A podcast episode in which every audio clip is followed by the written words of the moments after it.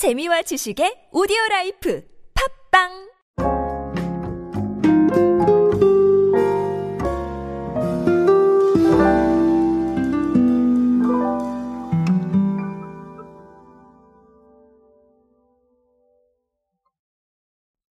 여러분은 가전제품 구매하실 때 좀 어떤 것들을 많이 선택의 기준으로 삼으십니까?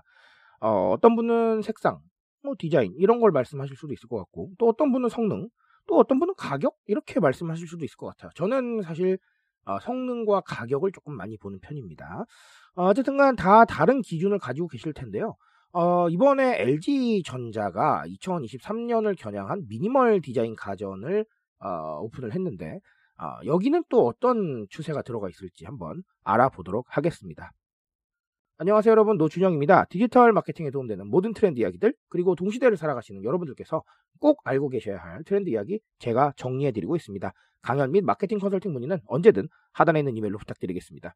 자 어, 일단은 네 방금 말씀드렸지만 미니멀 디자인 가전이에요. 자 미니멀이라는 단어가 어떤 뜻이죠? 맞습니다. 최소화라는 뜻이죠. 자 최소화라는 뜻이다 보니까 이 디자인 어떨까요? 네, 간단 명료합니다. 그게 이번에 추세예요. 어, 그래서 핵심을 좀 보니까 뭐냐면요. 타임리스를 추구를 한대요. 이게 뭐냐면 유행을 타지 않는다는 겁니다. 그래서 기본 색상은 무채색 계열이고요.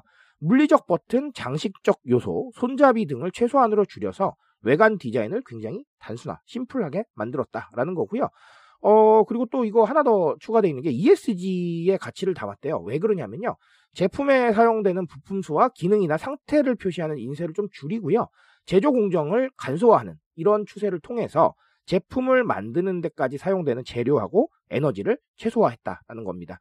자, 그리고 제품 내 외장재부터 포장재 완충재까지 다 재활용 소재를 적용할 예정이라고 합니다. 그래서 ESG예요.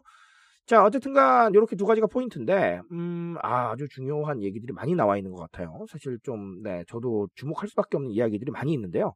어, 간단하게만 정리를 드리겠습니다. 일단 첫 번째는 아까 timeless라고 해서 미니멀, 뭐 무채색 이런 것들 얘기가 나왔는데요. 굉장히 단순화되고 있는 겁니다. 이거 제가 항상 말씀드린 무언가 연결이 되죠?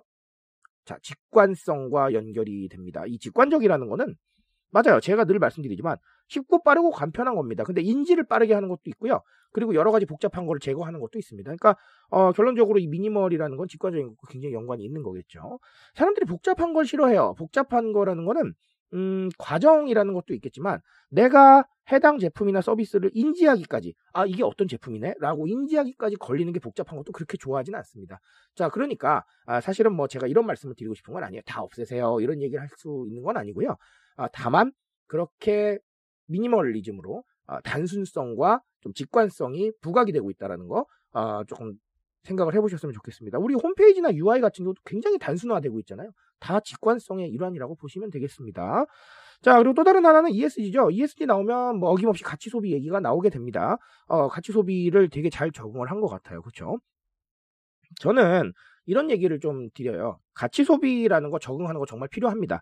아, 우리의 가치를 좀 알려주고 그 가치를 통해서 어떤 적응을 할 것인지 알려주는 거 너무너무 중요한 얘기예요. 자, 그런데 제가 늘 말씀드리지만 자, 이런 게 우리 입장에서 할 수 있는 것들이면 더 좋다라는 겁니다. 단순히 뭐 남들이 하는 거 다 그냥 네, 따라가면서 캠페인으로 뭐 이렇게 버리시지 마시고 지금 LG전자 사례처럼 네, 부품 수와 기능 상태를 표시하는 인쇄를 줄이고 자, 무슨 얘기예요? 우리가 가장 최적화되어 있는 부분들에서 하나씩 하나씩 방법을 찾는 거잖아요. 아, 이런 과정들이 좀 필요하겠다라는 말씀을 드립니다. 아, 결국은 이런 것들이 우리의 정체성과 originality를 강화하는 거거든요. 다른 사람한테 어떤 가치로 다가가겠어요? 단순히 친환경 한다, ESG 한다라는 이런 부분도 있겠지만, 아, 해당 회사의 브랜딩적인 부분이 생기는 거예요. 왜냐하면 아까 말씀드렸죠?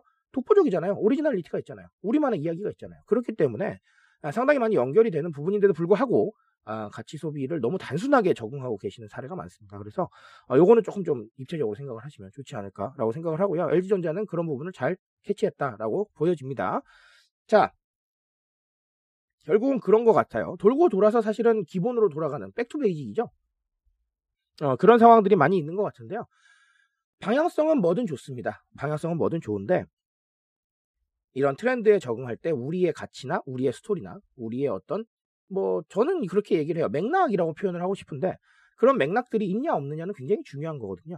그래서 단순히 그냥 나 우리 했어요 이런 얘기를 하지 마시고 조금 더 맥락 차원에서 읽어보시면 좋지 않을까. 그리고 이번 LG전자의 사례는 그런 맥락이 좀 잘 보인다. 아, 이런 얘기를 드리고 싶습니다. 자, 아, 우리도 우리의 이야기를 항상 고민해야 됩니다. 우리의 맥락을 항상 고민해야 되고요. 그 맥락을 어떻게 이해시킬지도 고민해야 됩니다. 네, 그런 고민들을 한번 해보시길 바라겠습니다. 저는 오늘 여기까지 말씀드리겠습니다. 트렌드에 대한 이야기는 제가 책임지고 있습니다. 그 책임감에서 열심히 뛰고 있으니까요. 공감해 주신다면 언제나 뜨거운 지식으로 보답드리겠습니다. 오늘도 인싸 되세요, 여러분. 감사합니다.